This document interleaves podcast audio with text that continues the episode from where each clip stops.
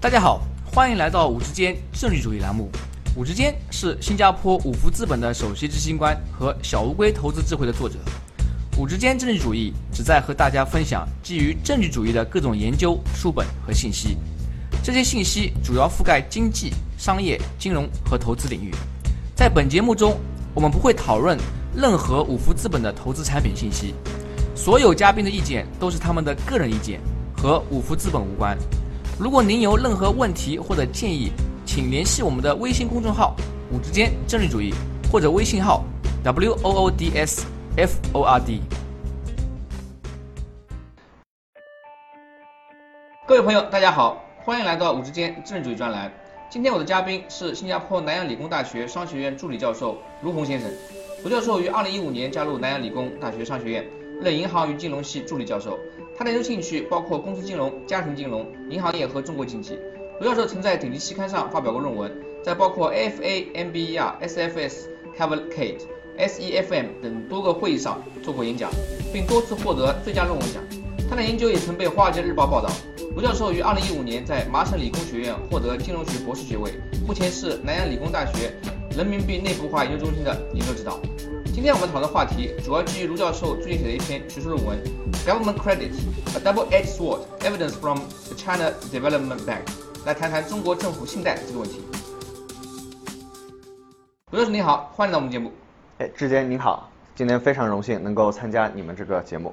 您的论文主要的研究对象是政府信贷，可否首先为我们的听众朋友们解释一下这个名词？政府信贷和银行信贷区别在哪里？对，这是一个很重要的问题。那一般的信贷我们分为政府信贷或者银行信贷，或者我们叫商业信贷。那商业信贷呢，大家应该呃都比较熟悉，就是呃一些商业银行给一些企业或者个人的一些贷款。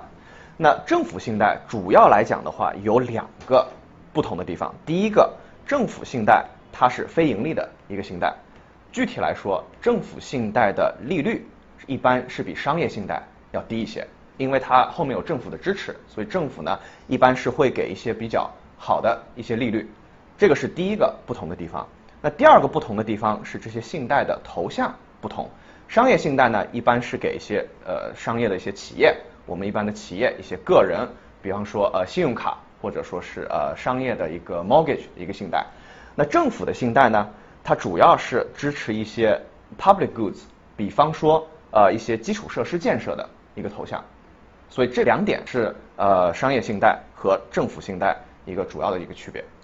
啊，那么在这里我同时也想到啊，因为我们一般在说商业信贷或者银行信贷的时候，钱是从银行贷出来的。没错。比如说工商银行、中国银行。那么政府信贷它这个钱是不是也是从这些相同的银行贷出来，还是说它有另外一批政府自己还是政府控制的银行啊？就是他们的这个钱的来源是不是跟商业信贷也有明显的？不一样啊，这个也是一个比较好的问题。但是中国的情况呢有一些特殊，我具体来跟您讲一下。嗯，商业银行，中国就是工农建交四大商业银行。是的。他们的钱呢就是来自于老百姓的一个存款，主要是来自老百姓的一个存款。嗯。这也是他做信贷的一个资金的一个来源。但是政府信贷呢，主要是我们讲的，在中国是呃国家开发银行。国开行。对，国开行，他们资金的主要来源分为两部分，第一部分。财政部当年在国开行它成立的时候是给了一部分的资金，嗯，然后但国开行大部分的资金百分之九十的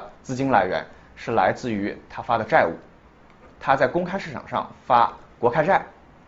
然后谁买这个债务呢？其实有一大部分是商业银行在买这个债务，所以说到底国开行它这个钱的来源最终的来源还是有一大部分是来自于商业银行。哦，那就是说这里帮助我们的啊听众朋友们更好理解一下，它这个链啊，政府开了一些银行叫国开行，那么我相信这个国开行他们的最终的这个股东就是拥有者应该是政府财政部。财政部啊，对。然后呢，它本身有一部分资金，但是呢，它更多的资金呢来自于它在市场上发债。对。啊，那么也就是说，他问啊市场上的不管是银行也好，或者其他人，我相信也可以买他的债。没错。去他们问他们借钱，借了钱以后呢？再通过这个国开行去贷给啊他们想贷给的那些基建设施啊等等这些啊工程或公司，没问题，对，呃就是这样一个链。那么他这个国开行，我在想，他是不是最后嗯当人家去买他这个债的时候，呃，它的信用风险是不是跟政府是等同的，还是说它会被认为是一个单独的啊不同的实体？对，目前来讲的话，国开行它发的叫国开债，嗯，它这个债是拥有和政府相同的等级，那对，所以它是拥有政府的信用，所以它的风险是很低的，可以几乎等同于中央政府国债，对，几乎等同于国债，嗯，没错，嗯。然后您在研究中啊也披露了很多数据啊，能不能为我们听众朋友们稍微分享一下啊内容中包括的政府信贷的规模和发展情况，比如每年有多少资金量，逐年增加还是减少，增加或减少速度大概为多少？对，所以严格的来讲的话，中国有三大呃政策性银行，第一个是我们刚才讲到的国开行，国开行，它主要是负责一些呃基建设施的一个贷款，嗯，第二个呢是进出口银行。进出口银行对，第三个呢是农发行，这三个银行，但这三个银行里呢，国开行的规模是最大的，所以到二零一五年年末，国开行的总的一个规模是十二点三万亿人民币，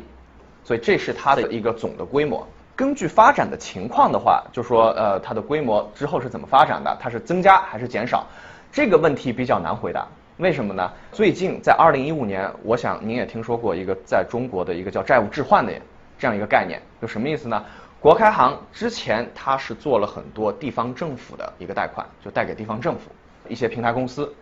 然后呢，这个是它的政府信贷的一个主要的一个渠道。但是二零一五年之后呢，政府就中国政府它有一个债务置换的这样的一个叫 debt swap，嗯，这样的一个这样的一个项目。具体来说的话，是从银行贷款这些地方政府的借款，从银行贷款转向地方政府直接发债。因为二零一五年中国财政部通过了新的预算法，地方政府可以直接发债，所以如果按照这个严格的趋势来讲的话，中国的这个政府信贷的规模，至少在地方债这一块是逐年下降的。因为现在的投资主体是以市场上的各种各样的投资者，因为他们都可以去买政府发的这个债务，嗯，债券，地方债，对，包括地方债，对对对。那就是说，我们发现了一个变化。从二零一五年开始啊，就刚刚您说的，嗯，以前呢，我们这些地方政府他们要呃铁公鸡修路造桥，他们一般都会去问国开行借钱。对。但是呢，二零一五年之后呢，他们自己可以在公开市场上啊发债。对。呃，从市场进行募资，那么这也导致了国开行他们向这些地方政府或者是基建设施贷出的这个款。它的嗯量呢是逐年下降，逐年下降，对。但在另一方面的话，国开行目前它是从这个地方债这一块业务转到了其他不同的领域，比如说最近的棚户区改造，嗯，呃，比方说一些扶贫的一些项目，所以国开行它也在做这样一个转换，所以那一部分包括棚户区改造也好，扶贫项目也好，还是属于这个政府信贷的这样一个规模。所以目前从我们刚才说的那些得出的一个结论的话，它是。中国的整一个政府信贷，在最近几年是保持一个平稳、缓慢的一个增长的一个那么一个状态。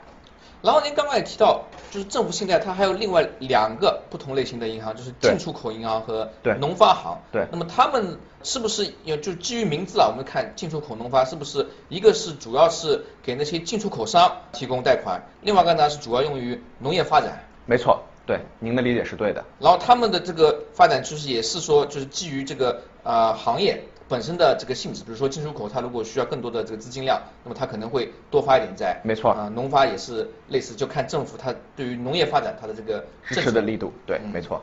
我们再进一步来理解您的论文啊，那论文特地选取了中国发展银行就 CDB 作为研究对象，那么能不能向我们的听众朋友们稍微介绍一下？这家银行的概况，包括其历史规模和主营业务。那没问题，那我简单的来讲一下。那国开行是一九九四年成立的，嗯，那它成立的时候主要是有两个，呃，我们叫两支一基，主要是支持基础行业、支柱产业和基础设施的一个建设，嗯，主要是这三块业务。那它呢，在零零年之后，国开行的发展是有经经历了一个比较快速的发展。主要的原因是国开行它对地方政府的一个借款，啊，我想您也听说过，或者观众朋友们也听说过这个芜湖模式。嗯。因为一九九四年的时候，财政部有一个预算法，规定中国的地方政府它不能够直接的借债，包括向银行的借款，包括在公开市场上发债券，地方政府是不能直接呃做这些事情。所以但是地方政府需要发展，所以很多地方政府就成立了一些平台公司，就是是一些地方政府完全百分之一百呃拥有的一些地方国企，然后这些平台公司在法律上他们可以问银行借款，或者他们可以在公开市场上发债。所以国开行呢，在九八年的时候，第一个做了这个地方政府平台的这样一个模式，叫芜湖模式，它在芜湖市。所以呢，它当时呢就是发了很多地方债，然后很多中国的其他的一些城市就效仿这个芜湖模式进行一些呃特呃你要看现在的话，其实每一个地级市它都有它自己的平台公司。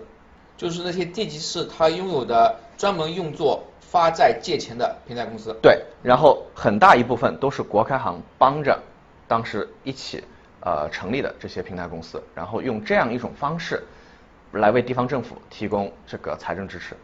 那么刚刚我们也提到过，二零一五年开始，地方政府它可以直接开始发债。没错。这是不是意味着这些平台公司其实到我们展望将来，他们的用处会越来越少？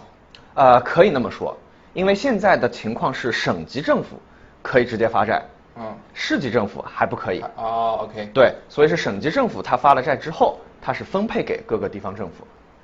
然后我们这里讲到的做中国发展银行，它是不是这个所谓的国开行集团下面的发展银行之一？因为我们有时候也听到过，比如说浦发银行、广发银行、申发银行，他们是不是都属于整个啊比较大的国开行集团？啊，这个概念是不对的。啊，我简单的来介绍一下中国整一个银行体系的这样一个结构。嗯，中国银行体系呢，可以大概分为两类。第一类呢，是我们刚才所说的政策性银行。中国有三大政策性银行，就是国开行。呃，进出口银行和农发行，对。然后第二类银行呢，我们称之为商业银行，中国的商业银行。在商业银行里面呢，我们大致又可以分为三类。第一类呢，就是中国的五大商业银行，就大家所熟知的工农建交、中国银行。第二类呢，是十二家股份制商业银行，就说招商银行，比如说您刚才提到的浦发银行、广发银行，呃，还有平安银行，这是十二家是股份制商业银行。嗯。然后再接下去呢，是一些城商行、城市商业银行。所以中国的话，它是呃是这样一个商业银行的结构。所以您刚才说的浦发银行、广发银行和深发展银行，深发展银行现在叫做平安银行。嗯。呃，他们其实是归为商业银行里面的十二家股份制商业银行，它跟国开行其实关系不大。就说这些所谓的浦发、广发发展银行跟中国发展银行是完全。两回事情，对，跟国开行是两回事情。然后您在论文中也提到，中国很多城市的书记一般任期为五年，因此在政府信贷发放量上有一个每五年为周期的上下波动规律。可否为我们听众朋友们解释一下这个规律，以及对于实体经济所造成的影响？对，那大家肯定比较了解中国这个官员的一个晋升制度。那很大一部分这个地方官员的晋升是靠地方的 GDP 的拉动。这个呃，在媒体上也好，在学界也好，已已经有一些广泛的讨论。所以说，如果一个官员需要晋升的话，那他肯定是要关心这个地方的经济的一个发展，一个 GDP 的一个竞争，跟其他的一些邻省或者在同一个省下面其他的一些市，对他的兄弟姐妹市之间的一个竞争。那所以呢，地方官员呢会想方设法拉动地方的一个 GDP。然后地方官员刚才你也提到了，一般任期为五年。而且每一个市，它的这个五年的一个周期是不一样的。嗯，比方说，呃，浙江省绍兴市，跟呃苏州，可能它的这个五年的一个周期它是不一样的。不一样啊。所以说呢，时时间时间都对，因为它的市长或市委书记他的上任时间都是不一样的。所以在这个五年的周期里面，这些地方政府官员他要拉动 GDP，他肯定会做两件事情。第一件事情呢，就是问银行借钱。嗯，发展地方的一些基础设施建设或者其他的一些支柱产业，就是做投资，对，做做投资，对，第一个他肯定是会做这个事情，然后在这个五年里面呢，他肯定是在前几年更有动力做这个事情，嗯，因为他要越快投资，这个才会有见效，因为我们都知道这些基础设施的投资啊，这些基支柱产业的投资啊，它都是需要一定的时间才会体现在这个 GDP 的增长当中，所以它一共只有五年的时间。所以他会有比较强的意愿，第一个去更多的去借款，第二个特别是在头几年会更多的去借款。前两年。对，前两年会更多的去借款，所以这就是我在我文章里面发现的一个中国的政治周期和经济周期之间的一个关系。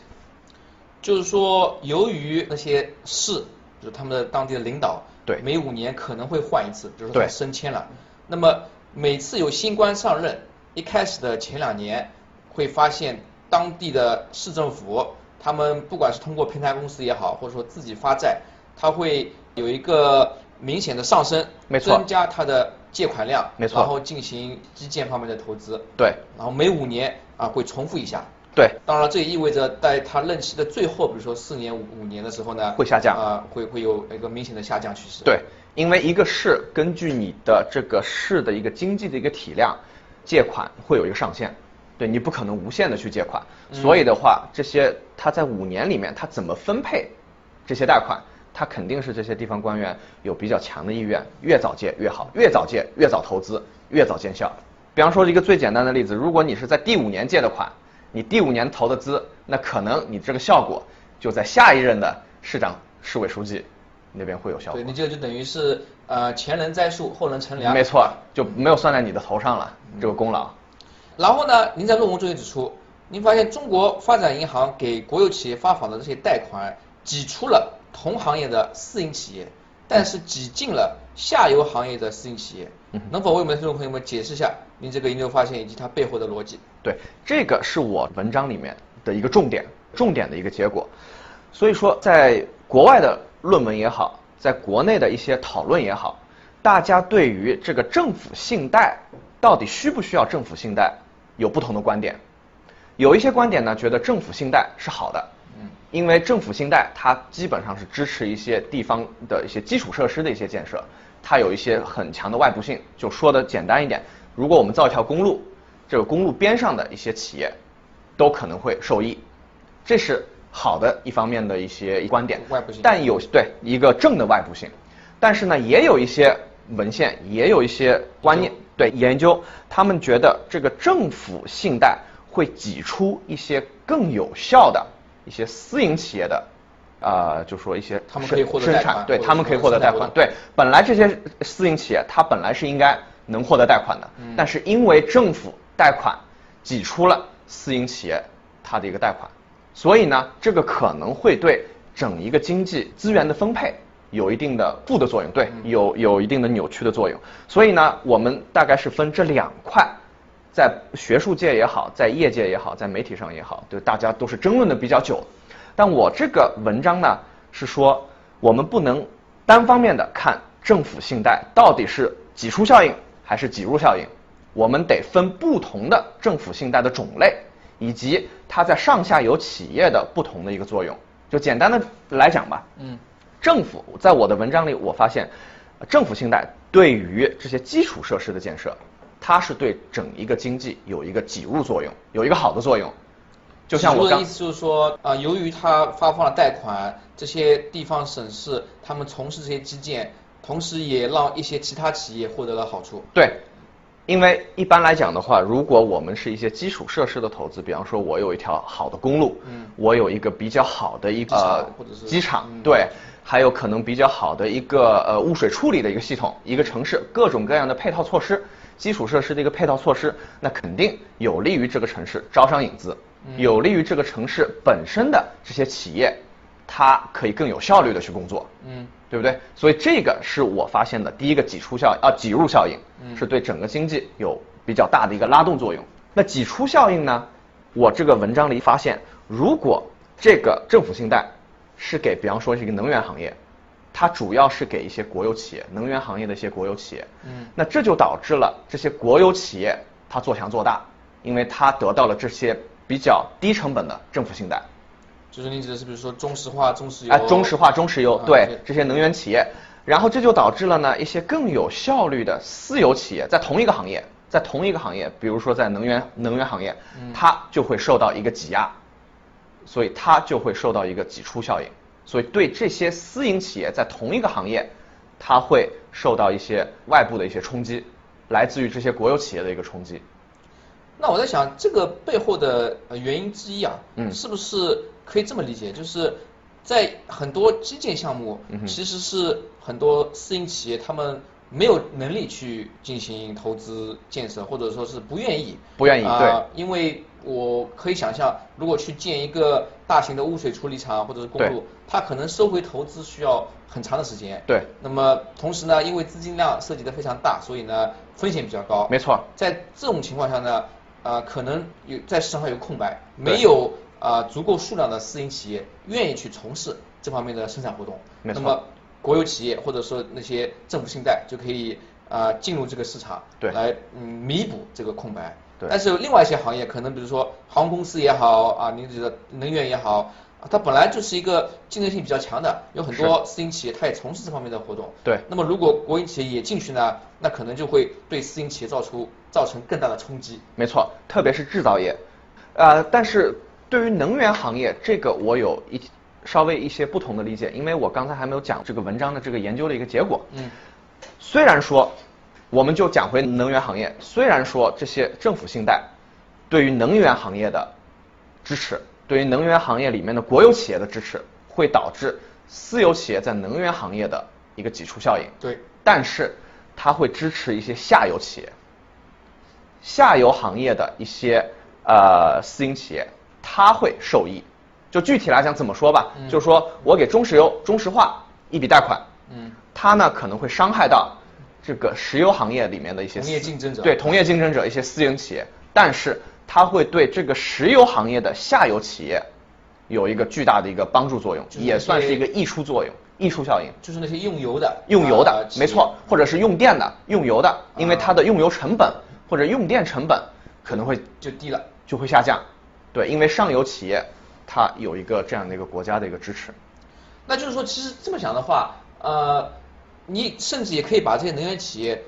嗯，理解为公共设施，因为呃，比如说油油的话，其实所有企业只要你那个公司里面有车，你就要用到油，对吧？那么呃，其实这个跟电啊是类似的，就是没错，这是一个公共服务品和公共产品，是。如果降低了整个油电这些。嗯，公共产品的这个价格，那么其实所有那些用到电、用到公呃油的那些公司呢，都可以受到一定的好处。对，没错。嗯，对，您这个理解是对的。所以总的来说的话，我文章的一个重要的观点就是，我们对于政府信贷的这样一个判断，不能简单的说它好还是不好，因为政府信贷的不同的信贷它有不同的作用。虽然说它对一些私有企业有一些挤出效应，但是呢。它会对一些下游的私有企业会有一个促进的作用，对，有一个挤入的效应，对，有一个反作用，所以我们得全方面的来看待这个政府信贷的这样一个在各个方面它的一些不同的一个效果、价值和效果。对，呃，然后我还在想啊，因为之前也有不少研究学者提出，呃，由于政府它呃慢慢开放，那些地方政府可以借债，对，然后呢再加上零八年的时候有一个四万亿的财政刺激，没错，嗯，当时嗯政府通过平台公司也好，或者是呃国有银行贷出了很多钱，嗯，可能也会造成一些所谓的挤出效应，因为私营企业到在接下来比如说二零一二年、一一三年就贷不到钱，因为之前零八年、零五年贷出去太多了，对，呃。那么我们现在呃，如果看它这方面的转变，比如说从之前的平台公司到政府可以直接啊进行融资啊，那么国开行在这方面的这个作用可能也会呃越来越呃稍微变得弱一些，下降，对，这会不会说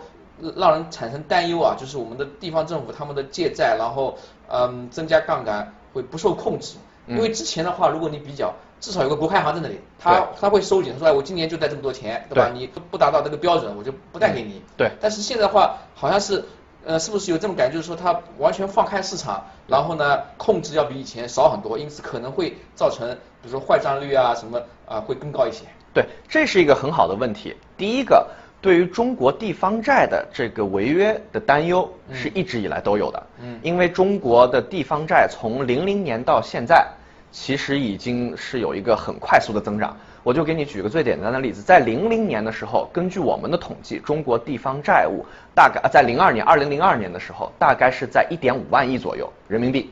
但到二零一四年的时候，已经上涨到了二十四万亿人民币，涨了十涨了十三倍，嗯，对，涨了十三倍，所以呢，大家就会有刚才您的担忧，啊，这个杠杆率的增加呀，包括一些可能出现的一些违约的一个一一些情况，但是呢，正是因为这些担忧，所以现在国家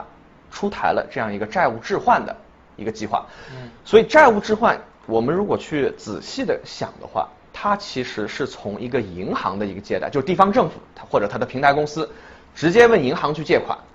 嗯，这是之前的一个模式。嗯，但在债务置换之后呢，是地方政府直接在公开的市场资本市场，嗯，去发债，所以这个呢更公开、更透明。对于市场来说，我个人觉得这是一个进步。怎么说呢？之前银行的一些借贷，大家都是看不到的，因为这不是一个公开市场。比如说我一个市政府，我去问国开行或者是问呃中国银行去借一笔钱。这个是在公开市场上是看不到的，嗯，而且它的违约率你也是看不到的，它的分析它的具体的它的利率、你的违约率，或者说是你贷了多少钱，基本上都是在公开市场上是不能直接看到，嗯，但你可以间接的通过另外一些呃其他的渠道可以看到，但是现在如果是这些省级政府，它是通过在资本市场上直接融资，通过发债的一个形式，通过发呃政府债、地方政府债。这样一个形式，那这个就是更公开、更透明。这是不是也是中央政府他想推行市场化的一个努力啊？就是说，没错。呃，之前嗯，他的担心是因为都是从国开行对贷的款，那么到最后呢，其实它是有一个隐含的背书在里面。对。如果你真的呃，比如说违约了，还不出钱，对，那不可能让国开行呃受损失，就是政府是作为他的老板，政府有背书，对啊，他最最终有个兜底。对，但现在呢，他的意思可能说，你去问市场上借，那大家是根据这个市场对你的风险评估来定出一个比较合理的利率水平。没错。那么到最后呢，投资者需要自担风险。对。如果你哎有一个高风险的地方政府，他可能需要支付更高的利息。对。你愿意贷给他，那你也得承担相应的这个投资风险。对。而且呢，这个国家也不是说完全不管，完全是一个市场行为。嗯。它也不是。啊，就举个例子。呃，国家每年都会规定一个总的今年可以发放的一个地方政府债的一个总量，嗯，它都会规定。然后每个省市呢，它都有一个呃分配的一个量，所以它不是说我一个省想发多少就发多少，它都是在国家的一个指导的一个范围内，它可以去发这个地方政府债。嗯，有一个呃，我之前也经常啊跟其他朋友聊到的问题啊，就是很多人感兴趣的是。到最后，在我们评估地方债这个风险时候，是像老办法把它最后视作为中央政府背书呢，还是说我们也需要想象一下，有有可能到最后中央政府说，你这个地方债，你的债务治理到最后即使是违约，我也不管了。对，这个是一个地方债务里面最重要的一个问题，就是政府的背书或者政府的隐性的一个背书，或者到哪一层，比如说是到省级还是到部级或呃中央级？对，因为这个如果有政府的隐性的中中央政府的一个隐性的背书在里面的话，这会产生各种各样的风险，比如说一个道德风险，嗯，因为地方政府可以说，哎，我这些借的钱，我可以随便花。我可以随便投资，反正最后我都是有地方啊中央政府来兜底，对吧？这个就会造成很多的一些道德风险。嗯，所以这个呢也是这个债务置换想解决的一个问题之一。嗯，就具体一点来说，就债务置换之后，中央就明确说你是省级政府，比方说浙江省，他发的一个债，到最后如果出了问题，是用省级政府的财政来兜底。而不是中央政府来兜底啊，他就所以他把这个界限划了一条很清晰。没错，之前呢，如果是问银行借钱的话，它是有一个政府的一个背书，中央政府的一个隐性背书在里面。嗯。但现在呢，是公开市场上发这个债务，发这个地方政府债债券，所以呢，对投资人也好，对这些发债主体也好，这些省级政府也好，大家都有一个明确的一个界限。如果这个出问题的。是省级政府、省级财政来兜底，其实就跟美国的做法也差不多。对，就比方说加利福尼亚州，他有时候也会说破产。对，底底那个 Detroit，底底特律。呃，对对，他们之前不就破过产嘛？嗯。对，所以这就是一个相同的一个操作方法。呃，那我估计也意味着，就是说，如果我们看各个不同的省吧，他们财政情况都不一样。比如说中国最赚钱的省可能广东省，然后上海市、江苏、浙江。对。那么其他一些省可能比如说东北的。对。或者是呃呃新疆、西藏，哎，他们如果要发债的话，那可能就需要以更高的利率来吸引资本市场上的相同的这个投资者。没错，就可能会受一些影响。好的，那么今天呢，由于我们的时间有限啊，我们的访谈就到此为止。在节目最后，您还有什么建议或者想法，想和我们的听众朋友们分享一下？啊，今天很高兴，首先很高兴能够来那个呃这边做这样一个演讲。所以说呢，我最后就是简单的呃总结一下啊，我希望就是有更多的听众朋友们，有更多的这个学界的一些学者能够关注中国的一个问题，中国的一个发展，因为中国。从改革开放到现在，已经成为了世界第二大的经济主体，所以呃，中国的问题很值得研究，而且中国的很多的一些经济、金融上面的一些问题，和之前我们在国外的一些经验，包比如说美国，是非常非常不一样的。好的啊，那么谢谢您，吴教授，谢谢您来到我们的节目。谢谢，谢谢。谢谢收听五之间政治主义频道。如果您有任何问题或者建议，请联系我们的微信公众号。五之间政治主义，或者我们的微信号 w o o d s f o r d，